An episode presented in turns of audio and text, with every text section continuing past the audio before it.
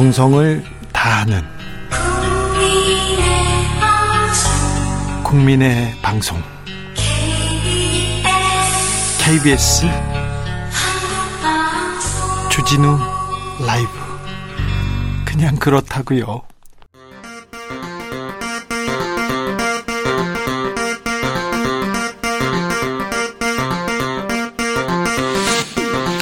주진우 라이브.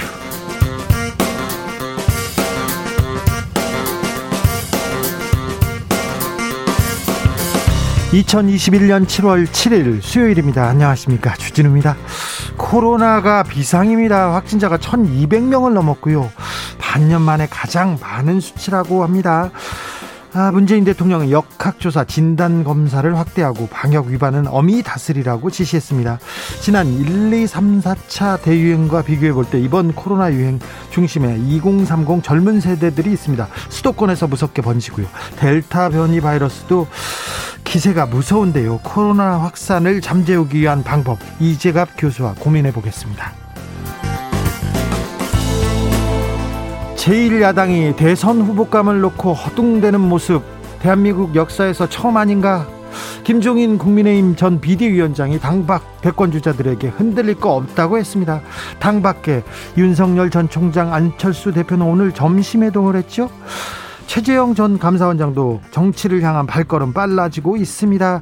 현재 당내에서 가장 강력한 대선 후보로 지목된 홍준표 의원과 함께 당내 상황 이야기 나눠보겠습니다.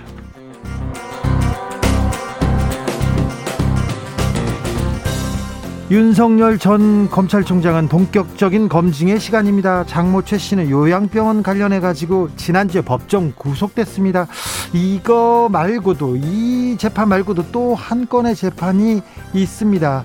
그리고 부인 김건희 씨, 논문 의혹이 불거지고 있습니다. 또 도이치모터스 간의 수상한 거래 있다는 보도도 나왔는데요.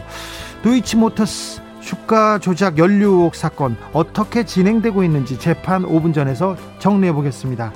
나비처럼 날아 벌처럼 쏜다. 여기는 주진우 라이브입니다.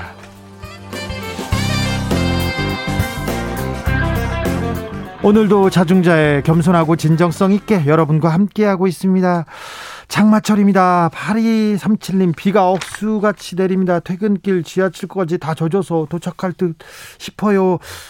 경남, 전남 지역에 호우경보 발효되어 있는데 어느 지역이신지 알려주십시오.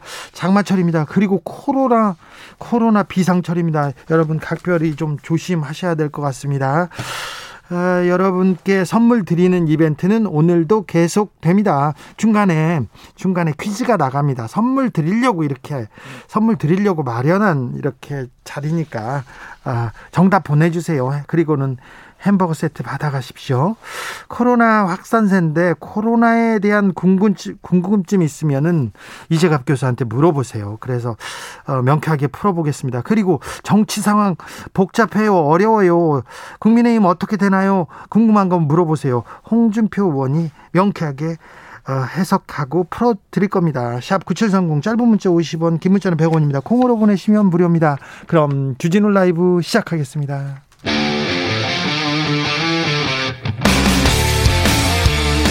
탐사보도 외길 인생 20년, 주 기자가 제일 싫어하는 것은?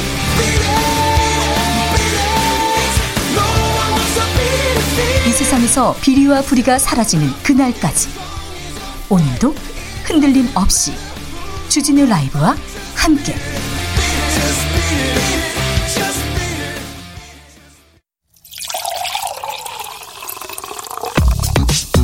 진짜 중요한 뉴스만 쭉 뽑아냈습니다. 줄 라이브가 뽑은 오늘의 뉴스 주스. 정상근 기자, 어서 오세요. 안녕하십니까.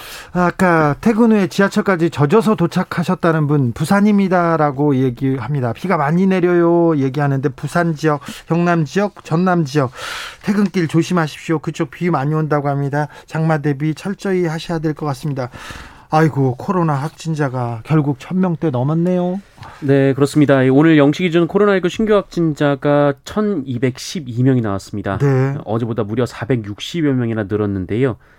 지난해 성탄절에 1240명의 확진자가 나온 이후 가장 많은 수의 확진자이기도 합니다. 서울에선 제일 많이 나왔다면서요? 네, 서울에서만 583명이 나왔고 경기도에서도 367명의 확진자가 나왔습니다. 네. 인천도 57명이 나오면서 수도권 확진자만 990명에 이릅니다. 델타 변이, 거기에 홍대 주전발 확진자 계속 나오고 있습니다. 문재인 대통령이 방역 관련 회의를 직접 열었습니다. 네, 오늘 오전 이 청와대에서 방역 강화 회의를 주최했습니다.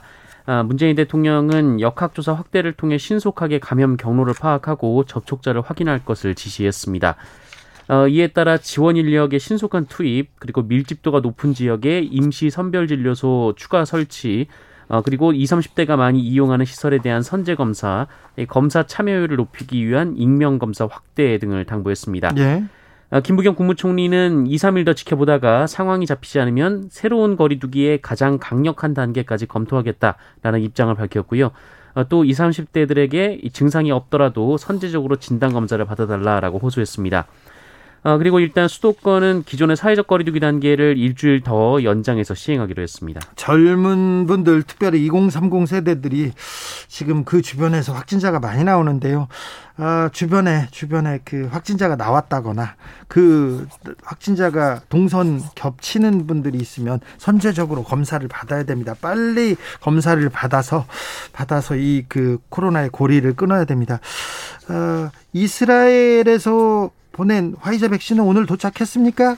네, 오늘 새벽에 도착을 했습니다. 정부는 이 물량을 긴급 사용 승인을 거쳐서 13일부터 접종에 활용할 예정이고요.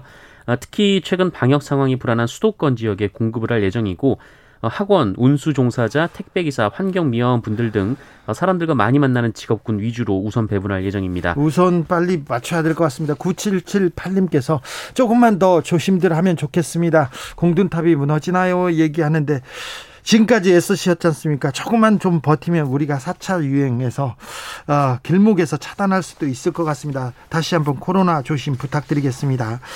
더불어민주당은 대선 후보 토론회 계속 이어가고 있습니다. 네, 어제도 토론회가 열렸습니다. 하지만 이재명 청문회라고 언론이 평가할 만큼 이재명 지사에 대한 집중적인 공세가 이어졌는데요. 양승조 후보는 이재명 후보의 이 기본소득을 빚 좋은 개살구라고 표현했고, 이 추미애 후보도 이 전날 바지 발언에 대해 사과를 요구해서 이재명 지사가 유감을 표명하기도 했습니다. 예. 이재명 지사에게 가장 날선 공격을 펼치고 있는 박용진 후보는 이 부자 몸 조심, 김 빠진 사이다라며 공세를 이어갔고, 이낙연 후보는 이재명 후보에게 이상하게 윤석열 전 검찰총장에게 관대해 보인다라는 주장을 하기도 했습니다. 지금 계속 이재명과 다른 후보들 간에 이렇게 경쟁으로 이렇게 보입니다. 오늘 윤석열 전 총장과 안철수 국민의당 대표가 만났어요? 네, 오찬에 동원했습니다. 양측은 두 사람이 광화문의 한 식당에서 만나서 정권교체를 위한 선의의 경쟁자이자 협력자임을 확인하며 정권교체의 필요성에 공감했다고 밝혔습니다. 또 다양한 분야에 대한 의견을 나누고, 또 문재인 정부의 잘못된 정책을 고치고 바로잡아야 한다는 데 의견을 같이 했다라고도 전했습니다. 그러면서 필요한 경우 언제든 만나기로 하고 정책적 연대와 협력을 위해 필요한 논의를 이어가기로 했다라고 전했습니다. 1474님께서 질문했습니다. 윤석열과 안철수 씨가 만나면 밥값은 누가 내나요? 이렇게 물어보는데 누가 내는지 나왔나요?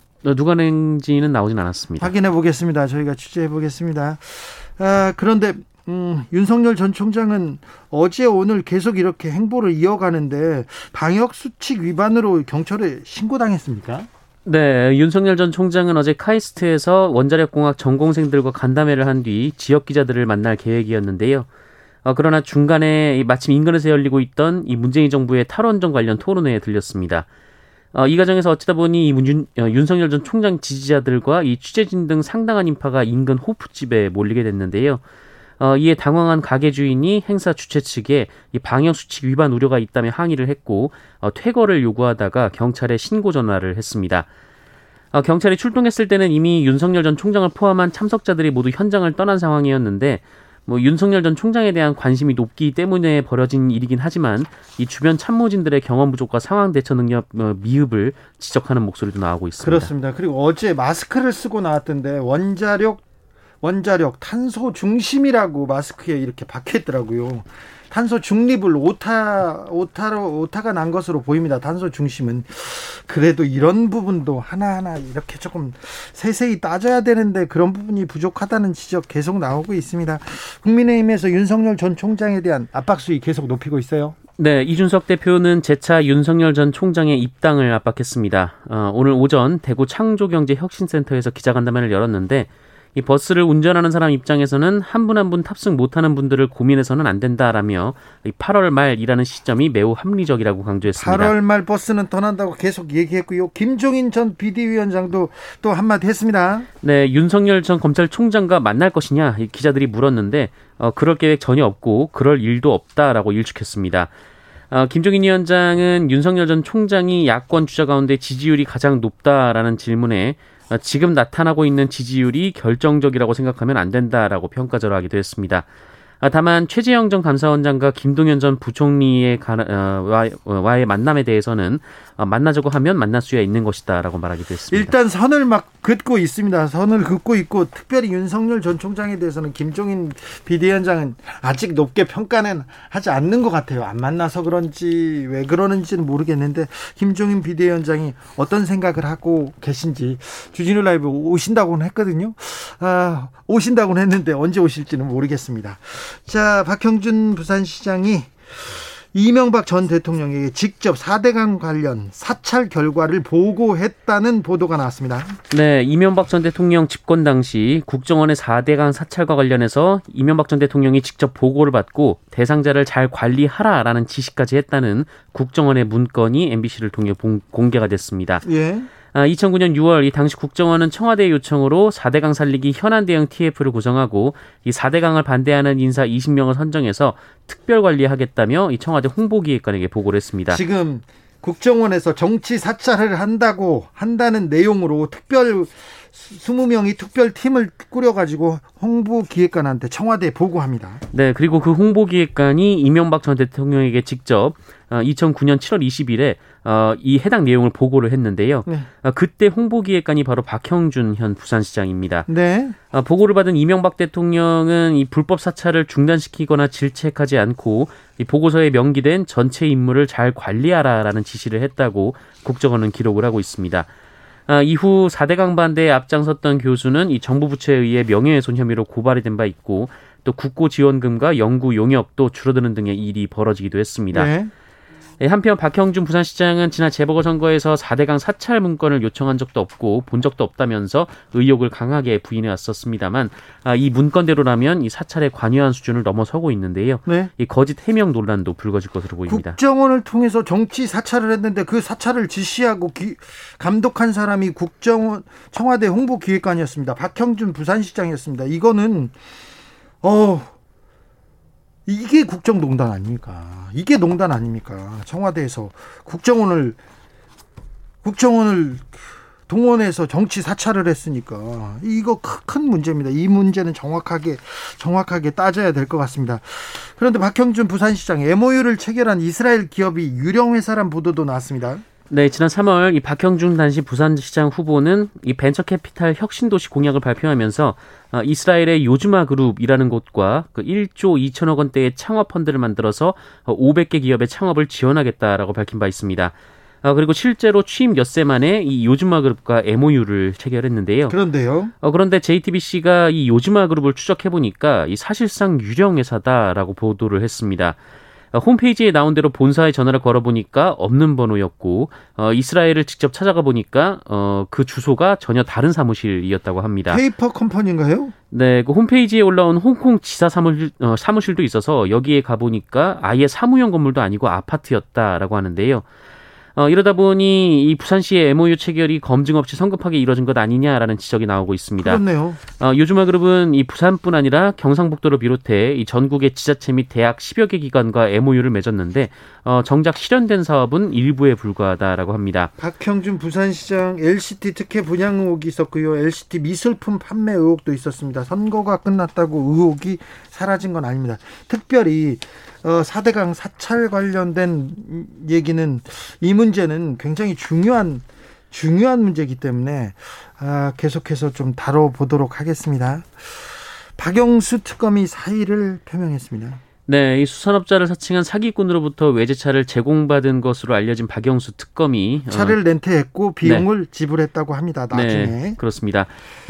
그러나 이제서 의혹이 불거진 지 사흘 만에 청와대에 사표를 제출했습니다. 네. 국정농단 의혹 사건 수사특별검사에 임명된 지 4년 7개월 만인데요. 예. 이 박영수 특검은 기자들에게 입장문을 내고 이 국민 눈높이에 맞지 않는 처신으로 논란을 일으킨 점에 대해 사과를 드린다며 이 논란이 된 수산업자 김모 씨의 실체를 파악하지 못한 채 이모 부장검사에게 소개해준 부분 등에 대해 도의적 책임을 통감하고 있다라고 밝혔습니다. 실체를 파악하지 못하고 만난 사람들, 만난 정치인들 참 많잖아요. 네. 특별히 그 언론인도 많고요. 조선일보 주변에 언론인도 많고 정치인들도 많은데 그분들은 이렇게 책임을 통감한다던가 사과한다는 얘기는 들어본 적 없죠. 네, 지금 박영수 특검이 유일하게 지금 사표를 제출한 상황입니다. 네, 사의를 표명했는데 사과한 사람도 박영수 특검이 유일합니다. 경찰이 양경수 민주노총 위원장 소환했습니까? 네, 오늘 소환해서 조사를 했습니다. 그 영등포경찰서는 양경수 위원장을 불러서 지난 5월 1일 여의도 LG 트윈타워 앞에서 열린 이 세계 노동절 대회를 비롯해서 각종 집회에서 발생한 집회 및 시위에 관한 법률 위반 그리고 감염병 예방법 위반 혐의 등을 조사 중입니다. 네. 다만 이번 소환 조사에서는 지난 3일 열렸던 전국 노동자 대회는 조사 대상에서 제외가 됐습니다. 국민의힘에서는 민노총의 이번 집회가 4차 유행을 앞당길 수 있다고 주장하고 있어요. 네, 하지만 그 상관관계가 아직 정확히 파악된 것은 아닙니다. 네. 정부는 지난 3일 민주노총이 집회를 연 것과 이 코로나19 4차 유행과의 연관성을 역학조사를 한 뒤 판단하겠다라고 밝혔습니다만 아직까지 알려진 바로는 이 민주노총 참석자 중에 확진자가 나오진 않았습니다. 네, 아직 확진자는 나오지 않고 아직 결과가 나오진 않았으나 이렇게 비판할 만한 빌미를 준 것은 분명한 것 같습니다. 민주노총이. 군에서 성추행 뿌리 뽑겠다고 했는데 준장이 또 구속됐네요. 네, 국방부 조사본부가 소속 부대의 여성을 성추행한 혐의를 받는 육군 A 준장을 보직 해임하고 구속했습니다. 국방부는 공군 성추행 피해 중사 사망 사건 이후 한 달간 이 군내 성폭력 특별 신고를 받았는데요. 피해 여성의 신고를 접수하고 피해자와 가해자를 즉각 분리하는 차원에서 A 준장을 긴급 체포했습니다. 현역 장성이 성추행 혐의로 구속된 경우는 올해 들어 처음인데요. 이 서욱 장관은 이 군 수사당국이 사건을 인지한 즉시 보고받고 경로를 하면서 철저한 수사를 주문한 것으로 전해졌습니다. 이 군은 피해자 보호를 최우선으로 하고 A 준장에 대해서는 고강도 수사를 통해서 그 결과에 따라 엄정하게 법적 조치를 취할 계획이다라고 밝혔습니다. 서울대에 취직했다고 좋아했다는 청소노동자 끝내 사망했습니다. 네, 서울대학교에서 청소노동자로 근무하던 50대 여성이 교내에서 숨진 채 발견된 사실이 뒤늦게 알려졌습니다. 이 고인은 지난달 26일 서울대 기숙사 청소노동자 휴게실에서 발견됐는데요. 아침 8시에 출근했는데 오후 12시 20분쯤 발견이 됐다고 합니다. 함께 일한 동료들은 고인이 당시 힘들고 지친 모습이었고 계속 멍한 상태였다라고 전했고요. 예. 고인은 사망 30분 전에 딸과 통화를 한 것으로 알려졌습니다. 왜 그랬답니까? 무슨 이유였어요? 네, 심장마비로 지금 추정이 되고 있는데 일단 서울대 측의 갑질 의혹이 불거졌습니다. 네. 이 민주노총 전국 민주일반노동조합에 따르면 지난달 이 기숙사 안전관리팀장이 새로 부임을 했는데 이 근무 질서를 바로잡겠다면서 이 부당한 갑질과 군대식 업무 지시를 내렸고 노동 강도도 높였다라고 주장하고 있습니다. 실제로 매주 수요일 이 청소 노동자들의 회의를 열었는데 네? 이 남성 노동자들은 정장을 착용하라고 지시하고 여성 노동자들은 복장을 예쁘게 입으라라고 강요했다고 합니다. 정장을 착용하고 지금 청소 노동자가 회의를 한다고요? 네, 이게 근무 질서랑 무슨 상관인지 모르겠는데요. 네. 그리고 노동자들의 밥 먹는 시간을 감시하고 또 전에 없던 청소 검열을 새로 시행하는가 하면 이 볼펜과 메모지를 지참하지 않으면 근무 평가 점수를 1점씩 감점하겠다며 모욕감과 스트레스를 유발했다고 합니다. 심지어 이 관학 학생 생활관을 영어 또는 한문으로 쓰도록 시키거나 기숙사 첫 개관 연도 등을 묻는 필기 시험을 난데없이 치르도록 했다라고 하고요. 이 점수가 낮은 노동자들은 동료들이 모인 가운데 공개적으로 모욕을 줬다라고 합니다. 이거 모욕이 맞네요. 모욕적이네요. 네, 또 고인은 그 코로나19 이후 업무 부담이 가중돼서 그 엘리베이터가 없는 기숙사에서 이 대형 100리터 쓰레기 봉투를 매일 6, 7개, 또 음식물 쓰레기, 이 재활용 봉투를 직접 계단으로 계속 날라야 했다라고 노조는 주장을 했습니다. 서울대에서 이런 일이 좀 그전에도 벌어진 적 있지 않습니까? 지난 2019년에도 청소노동자가 이 폭염 속에 에어컨도 창문도 없는 휴게실에서 숨진 채 발견되는 사건도 있었습니다. 네, 안타깝네요. 그 내용이 정확하게 드러났으면 합니다. 앞으로 부모가 원하면 초등학교에서 더 공부할 수 있는 교육 시간을 확대하겠다고요? 네, 정부가 돌봄 부담을 완화하기 위해 학부모가 개별적으로 원하는 시간까지 이 초등교육 시간을 늘리는 방안을 검토하기로 했습니다. 그러면 그 학부모님들이 저 10시쯤에 퇴근해요. 그럼 10시까지 학교에서 공부할 수 있다는 겁니까? 뭐 일단 시간 제한이 나오진 않았는데요. 네. 다만 프로그램을 여러 개 만들겠다라는 겁니다. 이 정부에서 하는 돌봄 이외에도 이 지자체에서 하는 돌봄과 결합을 시켜서 한 번에 뭐 2-3개씩 일종의 이제 수강을 할 수가 있도록 한다는 방침입니다. 아, 그렇군요. 다른 뭐 체육 활동이나 예술 활동, 이런 놀이 활동 이런 걸로 조금 돌봄 교육을 확대하겠다는 건가 것 같네요. 네네, 정규 수업 시간도 이렇게 뭐 체육 예술 활동 등으로 좀 늘리겠다라는 방침입니다. 알겠습니다. 주스 정상근 기자와 함께했습니다. 감사합니다. 고맙습니다. 0894님께서 김해인데요, 장맛비가 좀 전까지는 하늘에 구멍난 것처럼 구멍난 줄 알았어요 이렇게 했는데 천둥 번개 동번까지 하고 있다고 합니다. 조심하십시오. 4165님, 부산 동래입니다. 퇴근 중인데 비가 억수같이 퍼붓습니다. 배 타고 가야 되는 거 아닌지 이렇게 얘기하십니다. JS 류무님, 전주도 비가 사정없이 내립니다 얘기하시고, 1457님, 이곳 창원에 비가 많이 오고 차가 밀려서 주 진행자님 얘기 하나도 안 들려요. 지금 정신 바짝 차려야 되겠어요. 아, 비 오니까요. 조심하십시오. 운전 조심하십시오. 6132님께서 02번호로 전화가 왔어요. 혹시나 정치율 조사해서 받았는데 코로나 시대 최소 일당 20만 원 준다는 직원 모집 광고였습니다. 원한다면 1번 눌러 상담 받으라는데 나보다 일당이 많은 좋은 직업인데 왜 무작위 전화로 직원을 뽑을까요? 참 이상하죠? 이런 혹세무민, 순진한 피해자들이 없도록 주진우 라이브에서 관심을 가져주세요. 제가 더 그 부분에 대해서는 더 열심히 하겠습니다. 코로나 시대에 보이스피싱 늘고 있다는데 그 문제에 대해서도 관심 더 갖겠습니다. 교통정보센터 다녀오겠습니다. 이승미 씨.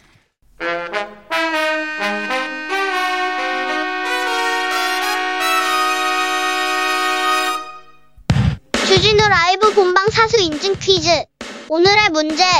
주진우 라이브 슬로건이죠. 이것처럼 날아 벌처럼 쏜다에서 이것에 들어갈 단어는 뭘까요? 1번 이무기, 2번 나방, 3번 나비. 다시 한번 들려드릴게요. 1번 이무기, 2번 나방, 3번 나비. 샵9730, 짧은 문자 50원, 긴 문자는 100원입니다. 지금부터 정답자 선착순 20명께 햄버거 세트 모바일 쿠폰 드리겠습니다. 주진우 라이브 본방 사수 인증 퀴즈, 내일 또 만나요.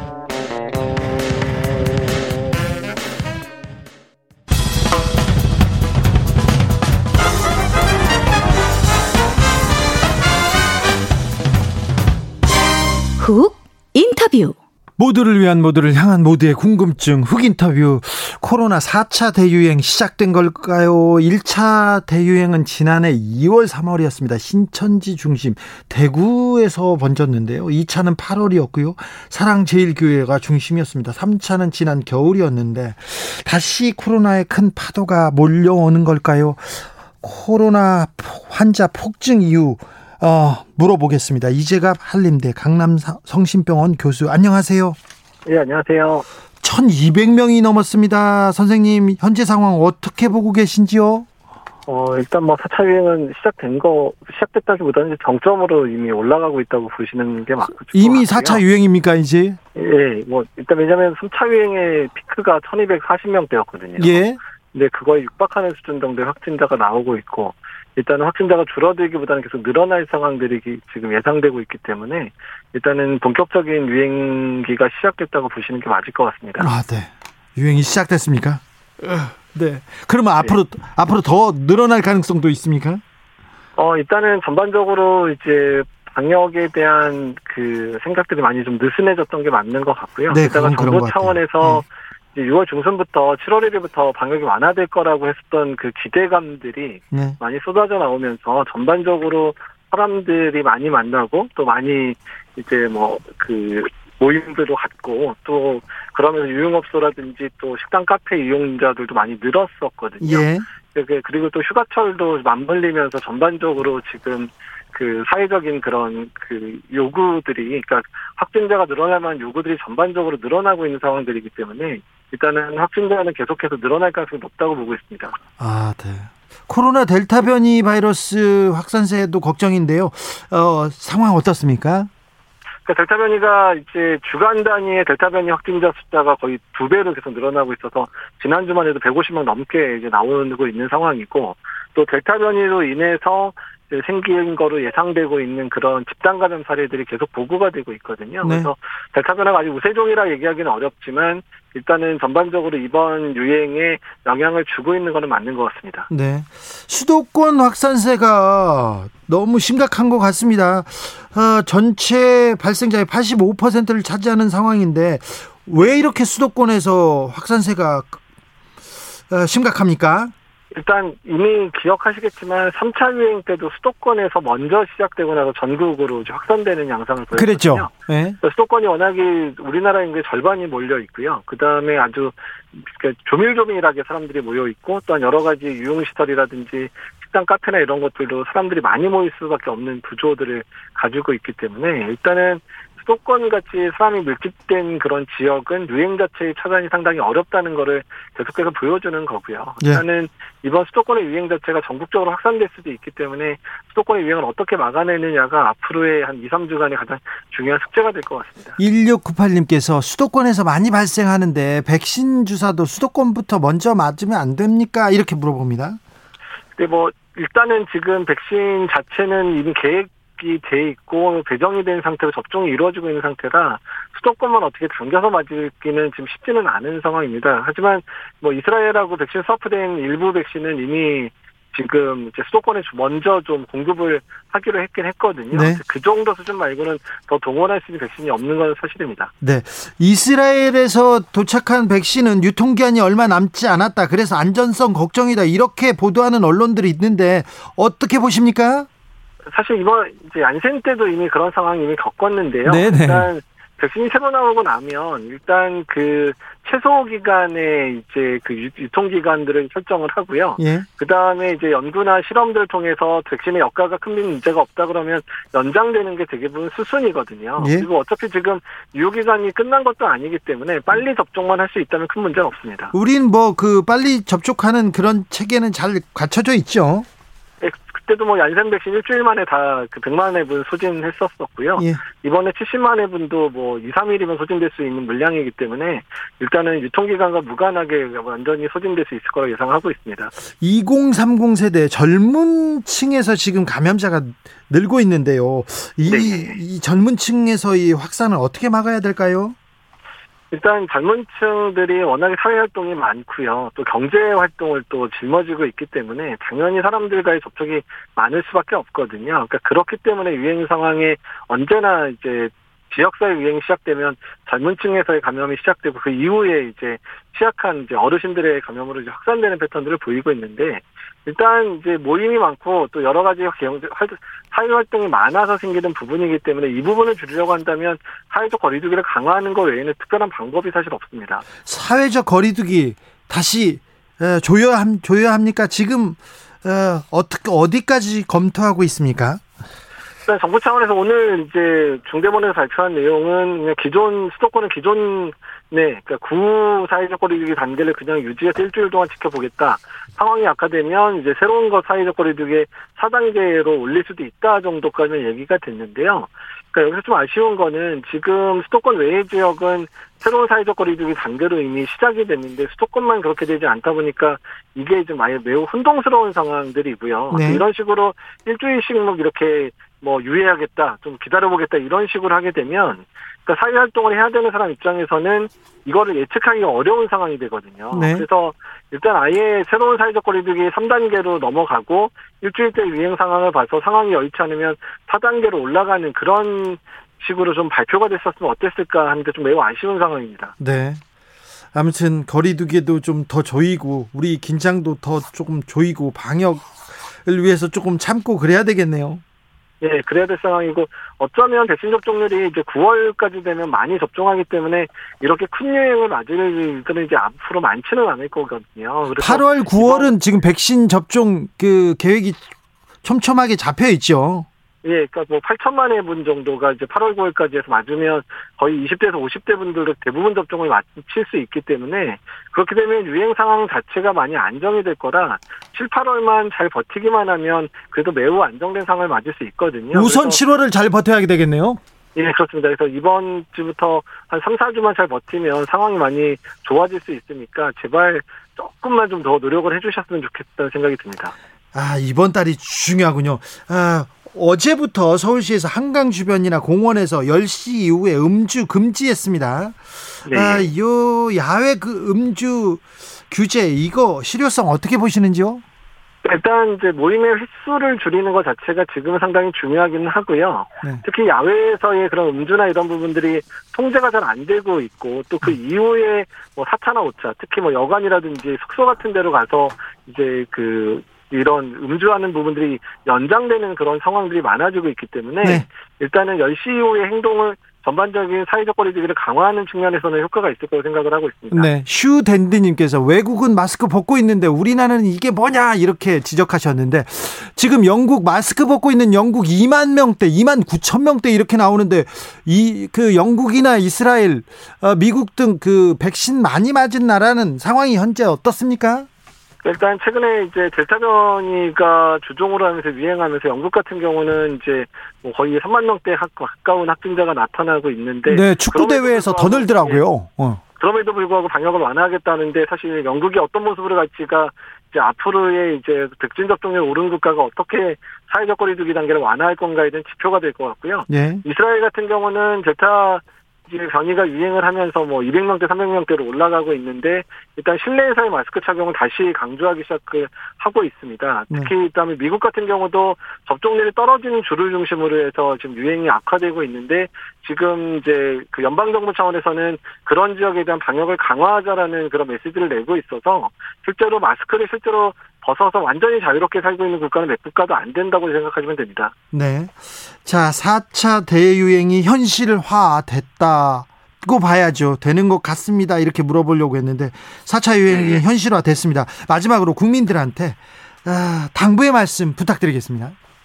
우리가 1년 6개월도 버텨왔잖아요. 그리고 네, 국민들이 현명하게 활동을 해서, 현명하게 행동을 해주셔서 그 힘들었던 3차 유행도 간신히 막아냈었거든요. 네. 그러니까 이번에도 국민들께서 현명하게 움직여주시고, 또한 최소한 사회적 거리두기를 지켜주시면서 이번 위기도 이겨낼 수 있게 되기를 소망하고 있습니다. 교수님한테 질문 왔습니다. 4825님께서 이런 상황에 수도권에서 휴양지로 휴가라도 가면 아찔한 상황이 벌어질 수도 있겠네요. 하계 휴가는 자제해야 합니까? 물어봅니다.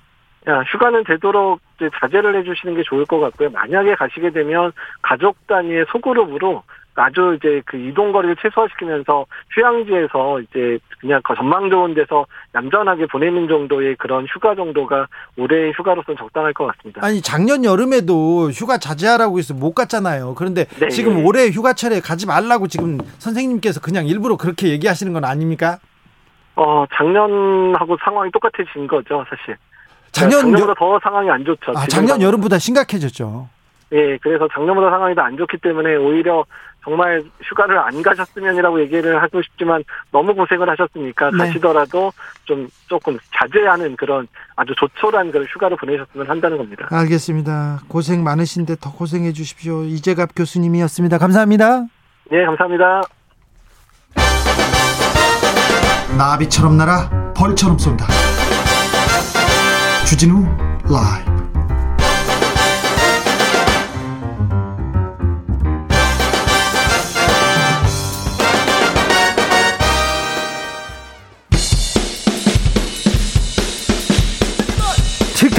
틱탁 결란한 입담의 환상 드리블. 오늘 이 뉴스를 주목하라. 이슈 티키타카.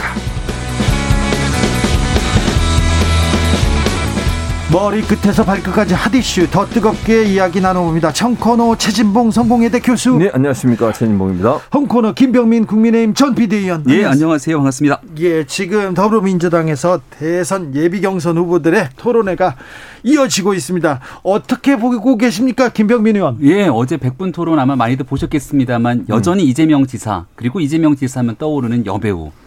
이 발언이 또 일파만파 커지고 있고, 추미애 전 법무부 장관이 유일하게 이재명 지사 편에 서 있는 것 아니냐 이렇게들 얘기를 했었는데, 추미애 장관까지도 나서서 이재명 지사에게 그 바지 발언은 좀 부적절하지 않았는가 이런 얘기를 했던 부분이 눈에 좀 띄었고요. 근데 그런 내용들이 연이어서 오늘 갑자기 또 오기 전에 뉴스들이 막 뜨겁게 나오는 게, 여배우가 변호사를 선임하면서 또 이재명 지사를 향한 공세를 펼치고 있어서, 이게 미래를 지향적으로 바라보는 정책 선거가 돼야 되는데 민주당 내부에서조차 이렇게 좀 낯뜨거운 논쟁들이 벌어지는 걸 바깥에서 매우 안타깝게 지켜보고 있습니다. 매우 안타까운 표정이 아닌데요? 즐기는 표정 같은데. 그러니까 김병민 의원이 얘기했듯이 정책 선거가 돼야 되는데, 네, 그러지 않아서 너무너무 안타까워요. 그리고 저는 최소한 정세균 후보는 본인이 국무총리도 하시고 그다음에 당대표도 하시고 국회의장도 하셨잖아요. 그래, 네거티브 선거를 해야 되겠습니까? 꼭 그렇게? 그 당내에서. 그래가지고 민주당한테 무슨 도움이 되겠습니까? 뭐 지금 얘기했듯이 어차피 야당은 그 문제 가지고 계속 물고 늘어질 텐데, 여당 내에서 정책 선거에서 서로에게 경쟁하고 또 국민들에게 뭔가 민주당이 변하는 모습을 보여주겠다, 이런 모습을 보여줘야지, 네거티브 선거 해가지고 이겨서 지지율 끌어올리겠다고 생각하는 것 자체가 저는 잘못됐다고 생각하고요. 이 문제는 이재명 지사 입장에서는 다르게 말할 게 없어요. 얘기해서 예를 들어서 그 문제 제기하면 저는 뭐 거기에 전혀 관여된 게 없고 문제 없고 부쩍 대응하겠습니다, 이렇게밖에 할 얘기가 없어요, 사실은. 그러니까 그런 상황이니까 그런 문제를 계속 거론하는 자체가 저는 좀 부적절하다고 생각해요. 네, 저도 뭐 마찬가지로 좀 건전한 정책 선거가 됐으면 좋겠다 생각하는데, 민주당의 박용진 후보가 굉장히 날카롭게 이재명 후보를 향해서 공세를 펼치면서 이거 본선에서 이렇게 얘기했으면 폭망각이다 이렇게 얘기를 합니다. 근데 또 같이 박용진 후보의 그와 같은 비판적 메시지를 돌이켜보면 2017년도에 이재명 지사가 오버랩 되거든요. 그 당시 문재인 후보를 향해서 거칠게 공세를 펴부었던 이재명 후보를 생각해 보게 된다면, 본선을 생각해서 이런 얘기들 짚고 넘어간다라고 얘기를 하지만, 이 내용들이 결국 밖에 있는 또 김부선 씨와 일파만파 일이 커져가면서 뭔가 대통령 후보 경선 내내 굉장히 다이나믹한 일들이 펼쳐질 것 같다는 생각이 들긴 합니다. 이재명 대 반 이재명, 이재명 대 타 후보, 이렇게 좀 구도가 좀 나누는 것 같습니다. 그럼 현재 상황으로는 그렇게 보여요. 왜냐하면 이제 이재명 지사가 제일 지지율이 높은 상황에서 다른 후보들이 지지율을 따라가면서 본인이 역전을 시키려면 결국 1위 후보를 공격할 수밖에 없어요. 자기보다 지지율이 낮은 현재 상황에서 지지율이 낮은 사람을 공격한들 본인한테 아무런 도움이 안 되잖아요, 결국은. 그러니까 결국은 1위 후보를 집중적으로 공격할 수밖에 없는 상황이기 때문에 어찌 보면 좀 자연스러운 상황이라는 생각이 들어요. 마찬가지로 저는 야당도 그럴 거라고 생각해요. 윤석열 전 총장이 계속 만약에 그런 지지율을 유지하면 윤 총장을 주로 이제 공격을 하죠, 타결 삼아서. 그래야 지금 그러죠. 예, 본인이 이제 지지율을 끌어올려줄 수 있으니까. 그래서 그건 불가피한 면이 없지 않아 있지만, 제가 아까 말씀드린 것처럼 이건 당내 경선이잖아요. 이게 뭐 야당과 여당의 지금 대결이 아니라 당내 경선에서는 너무 한 후보에게 상처를 많이 주는 것은 그렇게 큰 도움이 안 된다고 저는 봐요.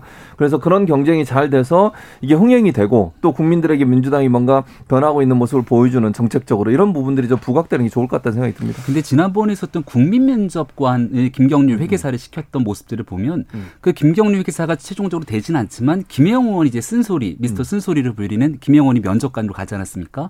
근데 김영 의원의 면접 과정들을 지켜보면 굳이 이재명 지사에게 불리한 내용들을 또 쏟아내진 않는 것 같아요.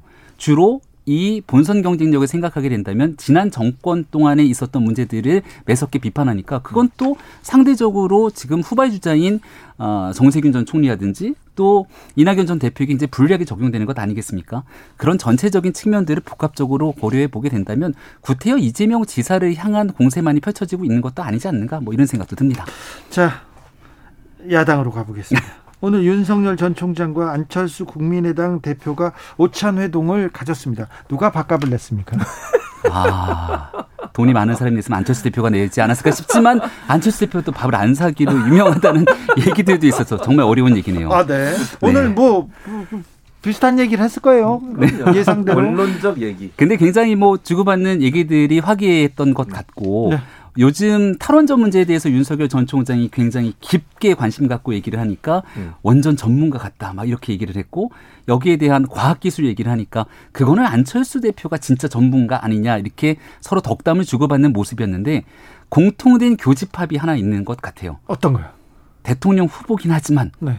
국민의힘으로 흡수돼서 들어가기에는 뭔가 2% 아쉬운 네. 그런 측면에서 지금 사실 안철수 대표의 행보는 원래는 국민의힘과의 합당 과정들에 올인을 해야 되는데 네. 최근 한 열흘간의 뉴스들을 지켜보면 합당 얘기 없어요. 전혀 있지 않는 상태에서 윤 전 총장을 만났으니까 윤 전 총장이 얘기하고 있는 더 커다란 그릇을 만들어서 이 그릇 안에 모두를 담아내겠다라고 하는 측면에 안철수 전 대표가 같이 슬그머니 손을 잡는 것은 아닌가 여러 상상을 해보게 됩니다.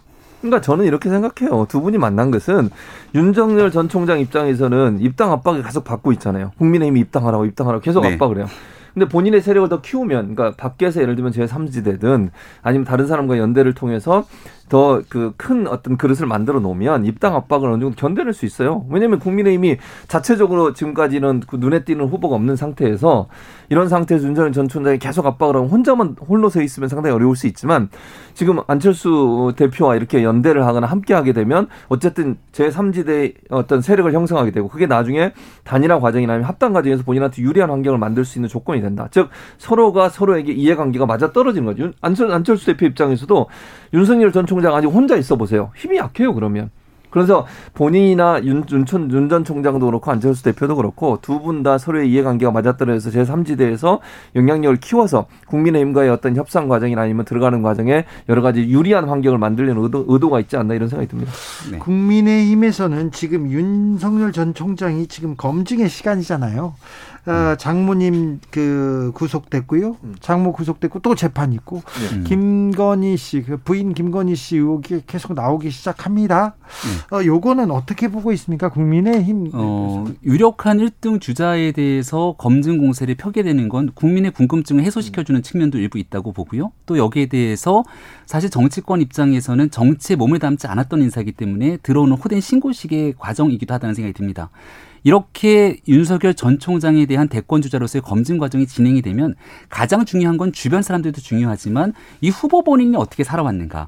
후보가 공직자로 살아왔다면 공직자로서의 공적 권한을 사적으로 남용해서 문제를 일으킨 적은 없는가. 이것이 중점적으로 봐야 되는데, 사실 장모의 얘기는 50살이 넘어서 결혼하고 있는 장모의 얘기이기 때문에 윤 전 총장이 딱 맞아떨어지진 않고요. 아직까지 나타나고 있는 내용 속에서는 윤 전 총장이 검사로 재직하고 있던 과정 속에서의 문제는 드러난 것이 없고, 이런 일들이 벌써 꽤 오랜 기간 동안 윤 전 총장에 의해서 흔들고 엑스파일 등등이 나왔지만 그 지지율이 어느 정도 굳건하게 버텨줍니다. 그 얘기인즉슨 국민이 그래도 지금까지 윤석열 전 총장을 지지하는 국민들 입장에서는 윤 전 총장을 바라보는 기대감들이 꺾이지 않고 있다라고 하는 반증인 것 같다는 생각이 듭니다. 기본적으로 그러니까 김병민 의원이 지금 얘기하시는 것은 희망사항이에요. 희망사항이요? 그러니까 국민들이 볼 때는 물론 윤 전 총장이 지금 직접적으로 개입했다는 아무런 증거가 없어요. 그래서 그게 직접적 개입을 했다 안 했다 이렇게 얘기할 수 있는 상황은 아니라고 보지만, 장모나 부인에 관련된 여러 가지 이슈들이 터지면 그 영향을 미칠 가능성이 있습니다. 물론 아까 말씀하신 것처럼 최근에 나온 여론조사 결과만 보면 크게 영향을 미친 건 없는 것 같아요. 어느 정도 영향을 미치긴 했지만, 그래서 지지율이 좀 하락세를 긋고 있긴 하지만 뭐 큰 폭으로 떨어지진 않았으니까. 근데 지금 아까 말씀하신 것처럼 이게 하나의 문제가 아니고 7건이 지금 수사나 재판을 받고 있는 상황이고요. 김건희 씨 같은 경우 오늘 또 국민대에서 그분이 이제 아마 박사학위를 받으신 것 같아요. 그 논문에 대한 연구 진실성 검증도 들어간다고 국민대가 공식적으로 밝혔어요. 그래서 그 내용도 어떻게 나올지도 궁금하고, 그래서 직접적으로 윤석열 전 총장이 개입했다고 하는 정황이 없다 하더라도 만약 윤석열 전 총장이 대통령이 되신다고 하면 영부인이 될 뿐이에요. 그분에 대해서 국민들은 궁금해할 수밖에 없고 검증을 들어갈 수밖에 없는 상황이니까, 이런저러한 이유로 김건희 씨나 아니면 장모에 관련된 재판이나 내용들에 영향을 미칠 가능성이 있다고 봅니다. 저는 공직자에 대한 가족들의 도덕성 검증들 같이 이루어지는 것은 맞다고 보는데요. 위법한 행위 등에 대해서. 근데 제가 지금까지 그래도 꽤 정치평론을 오래 해왔는데, 고위공직자 가족에 대한 검증 속에서 혹은 대통령 후보자에 대한 검증 속에서 부인에 대한 논문 표절까지 검증하는 부분들은 아직까지 좀 지켜본 전례가 있는가를 한번 좀 따져봤으면 좋겠습니다. 장모나 부모가 구속된 경우도 없잖아요. 장모가 구속된 경우. 네, 장모가 구속된 후보. 네, 우리가 대통령 후보 같은 경우는 그렇게 많은 선거를 치르지 않았기 때문에 또 이 50살이 넘어서 결혼했던 후보를 찾기도 쉽지는 않겠죠. 네, 그렇게 따지게 되면 네. 여러 가지 얘기들이 있게 되는데 검증을 하는 건 좋은 상황입니다만은 그 검증이 앞서 말씀드렸던 것처럼 파렴치하게 살아오거나 네. 아니면 위법한 행동을 통해서 내로남불의 삶을 살아오거나 이런 내용들을 집중적으로 다뤄야 되는데 그래야죠. 있는 내용 그대로를 가지고 오직 후보자 끌어내기에 집중하는 순간 이 대통령 후보 선거가 엉뚱한 방향으로 갈 수 있다. 그래서 아까 제가 처음에 이재명 지사를 다시 한번 언급했던 이유가 선거가 공정하고 정당하게 진행돼야 되는데 이제 다시 신체 검증 또 한다는 거예요. 김부선 씨가 변호사 새로 왔다. 자 지금부터 새로운 국면이 시작됐다. 아니, 그러면 모든 뉴스들이 쏟아지면서 저는 이게 과연 바람직한 방향일까라는 고민들이 들게 되는 거죠. 경찰에서 수사를 하고 내내 검증해가지고 결론이 난 문제 아닙니까? 그러니까 제 말이 그 말이에요. 그럼에도 불구하고 여배우 입장에서는 나는 억울하다. 그리고 그 바지를 벗는 그 검증 과정들을 아주대 병원에서 했는데 이거 믿을 수 없다 또 이렇게 나오게 되니까 뉴스는 또 그쪽으로 가지 않습니까? 그러니까 그 뉴스, 이런 검증의 과정이라는 게 끝도 없이 가게 되는 것들은 조금 적절치 않을 수 있기 때문에 여야 모두에 대한 후보들 과정에서 우리가 바람직한 방향이 무엇인지를 고민해야 된다는 말씀입니다. 그러니까 김병민 의원은 자꾸 윤석열 전 총장 관련된 가족에 대한 검증에 대해서 불만이 있으신 것 같은데 전혀 그렇지 않고요. 저는 이제 그 합리적인 방향으로. 그러니까 합리적인 방향으로 하는 거예요. 예를 들면 예를 들어서 전직 대통령 중에 부인이 박사학위를 가지고 오신 분 있는지 없는지 모르겠지만 그런 논란이 없었고요. 지금은 논란이 돼서 그분에서 검증을 하고 있는 것이고 이 학위 부분은 좀 들여다봐야 되겠네요. 들여다봐야죠. 그러니까 문제가 있으면 있는 그대로 이것이 적절하지 못했다 싶은 내용들도 네. 가져갈 수 있지만 우리가 앞으로 이제 공직 후보자 장관 청문회에서 부인이 학위를 갖고 있다. 근데 학위가 논문 표절이 됐다. 이것도 이제 공직 후보자 검증 사항에 들어가는 것이냐에 대한 여부들까지도 확산될 수 있다는 거죠. 검증 사항에 들어가지 않더라도 야당이라면 당연히 그런 문제가 발생하면 문제를 제기할 거예요. 검증 인사청문회 가서 얘기 안 하겠어요? 인사청문가 중에서 그동안 가족에 대해서 가족이 논문 표절했는지를 두고 보고 검증한 적은 저는 없는 걸로 기억합니다. 논문 표절의 문제가 아니라 가족과 관련된 예를 들면 조국 전 장관도 마찬가지잖아요. 네. 조국 전 장관 가족의 모든 부분들이 다 지금 검증이 되고 나름대로 검증이라고 네. 표현하니까 수사가 되고 지금 처벌까지 하려고 하는 상황이에요. 그러니까 이게 어느 영역은 아니고 어느 영역은 맞다 이렇게 얘기할 문제가 아니고 그 후보자와 관련된 가족과 관련돼서 부정적인 문제가 있거나 상식적인 부분에서 이게 맞지 않는 수준에 있다고 하면 그 부분은 다 검증이 될 거라고 저는 봐요. 야당 입장에서 당연히 장관 후보자가 있는데 그 부인이 예를 들어서 박사학위가 있고 이게 문제가 있다. 그걸 가만두겠어요? 그러니까 저는 그렇게 생각하지 않아요. 딸에 관련된 문제는 딸의 고등학교 시절의 논문 문제가 결국은 입학에 영향을 미쳤고 입시에 대한 공정성에 영향을 미쳤던 게 심각한 문제로 대두됐기 때문에 나왔던 것 아니겠습니까? 그런데 후보자가 검증을 받는데 밑도 끝도 없이 그냥 후보자 부인에 대해서 논문에 대해서 이게 뭐가 문제가 있는가? 사실은 더 솔직히 말해서 논문 제목에 대한 영어로 번역되는 부분들이 굉장히 좀 희화화되기에 좋은 측면들이 있기 때문에 계속 정치적 공세가 이루어지는 건 아닌가 싶은데요. 검증을 얼마든지 할 수는 있는 측면이지만 이게 과연 윤석열 전 총장의 대권 행보에 어느 정도의 영향을 미치는지도 한번 같이 따져볼 필요가 있다는 겁니다. 그러니까 검증을 해야 되는 건 맞고요. 지금 김병민 의원이 얘기했듯이 제목에 그것도 첫 페이지예요. 영어로 유지를 한국말 영어로 유지를 이제 영어로 번역을 해야 되잖아요. 그걸 한국말 유지를 영어로 썼어요. YUJI로. 그건 저는 그 지도교수도 문제라고 생각해요. 근데 그것뿐만 아니고 지금 영구 진실성 문제 논란이 되는 것은 표절 문제예요. 그래서 몇 퍼센트가 될지는 이제 검사 결과 나와야 되지만 그건 당연히 검증해야 된다고 생각을 하고 그게 어느 영역이 어느 부분은 아니고 말고의 문제는 아니라고 봐요. 특히 대선 후보의 부인이나 가족이라고 하면 그런 부분에서 검증 그게 뭐 법적인 문제가 됐든 도덕적 문제가 됐든 저는 다 검증의 범죄에 들어간다고 생각합니다. 검증이 시작됐습니다. 그런데 검증이 시작되고 지금 본격적인 행보가 시작되면서 윤석열 전 총장을 믿어야 되나 말아야 되나 국민의힘에서도 굉장히 고민이 시작된 것 같은데 당내 기류는 어떻습니까? 글쎄요. 국민의힘에서 의원들마다 가지고 있는 생각들이 저마다 다르겠죠. 그래서 제가 얘기하고 있는 게 당내 전체적인 기류다 이렇게 설명할 수 있는 사람은 당내에 아무도 없을 겁니다. 근데 윤 전 총장의 행보를 쭉 지켜보면서 중요한 건 국민의힘에 있는 수많은 정치인들은 무엇을 따라가냐? 네. 윤석열 총장에 따라가는 게 아니라 국민의 민심에 따라갑니다. 네. 근데 지금까지 국민의힘에 있는 많은 주자들 중에서 독보적으로 돋보이거나 제1야당의 후보로서 이번에 정말 대통령 후보로서 우뚝 설 수 있는 그런 지지를 답보하고 있는 후보가 홍준표. 황교안 안 되겠습니까? 네. 아니 구체적인 수치의 지지율에서 그런 모습들이 아직은 나타나지 않고 있기 때문에 네. 윤 전 총장에게 기대를 갖고 있는 것 아닌가라는 생각이 드는 것이고요. 지금이라도 이러한 국민들에게 야, 이 사람 정도면 되겠어라고 하는 믿음을 주는 지지율이 담보가 된다면 국민의힘 내에 있는 구성원들은 뭔가 생각이 달라질 수도 있겠죠. 국민의힘 구성원들은 윤석열을 선택할 수 있을까요? 제가 볼 때는 그거는 미지수예요. 앞으로 어떻게 상황이 전개되느냐에 따라서 지지율 떨어지면요 바로 대처할 수 있는 사람을 찾을 겁니다. 그래서 저는 이준석 대표도 계속 버스론을 얘기하는 것도 그 연장상에 봐야 되고, 최재형 전 감사원장이 왜 정치선언을 했겠습니까? 정참여하겠다 오늘 얘기했잖아요. 이유는 단 한 가지예요. 윤석열 전 총장이 정말 확고한 지지율을 가지고 끝까지 갈 것 같다는 생각이 들면 본인이 나설까요? 저는 아니라고 생각해요. 본인에게도 어느 여지가 있으니까 오는 거 아니에요. 그러니까 본인이 정참여를 하겠다고 선언한 것은 윤석열 전 총장 관련된 수사나 조사나 여러 가지 분위기를 봤을 때 중간에 지지율이 떨어질 수도 있겠구나 하는 그런 위기감이 있기 때문에 저는 정치 참여를 선언했다고 봅니다. 임대현식 기우제 얘기가 다시 한번 생각나는 지점인데요. 윤 전 총장 지지율 빠질 때까지 계속 흔들고 뭔가 바라는 목소리들이 있는 게 아닌가 싶은데, 제가 아까 말씀드렸던 것처럼 작년 연말부터 그리고 올해 3월에 검찰총장 그만두고 나서 아마 정치참여 선언하고 나서 저거 딱 시작하고 나면은 그때는 쫙 빠질 거야 했지만 정치참여 선언하고 나서 시간이 지났지만 또 그렇지도 않는 이슈 티키타카 오늘 여기서 정리하겠습니다. 최진봉, 김병민 두 분 감사합니다. 네, 감사합니다. 네.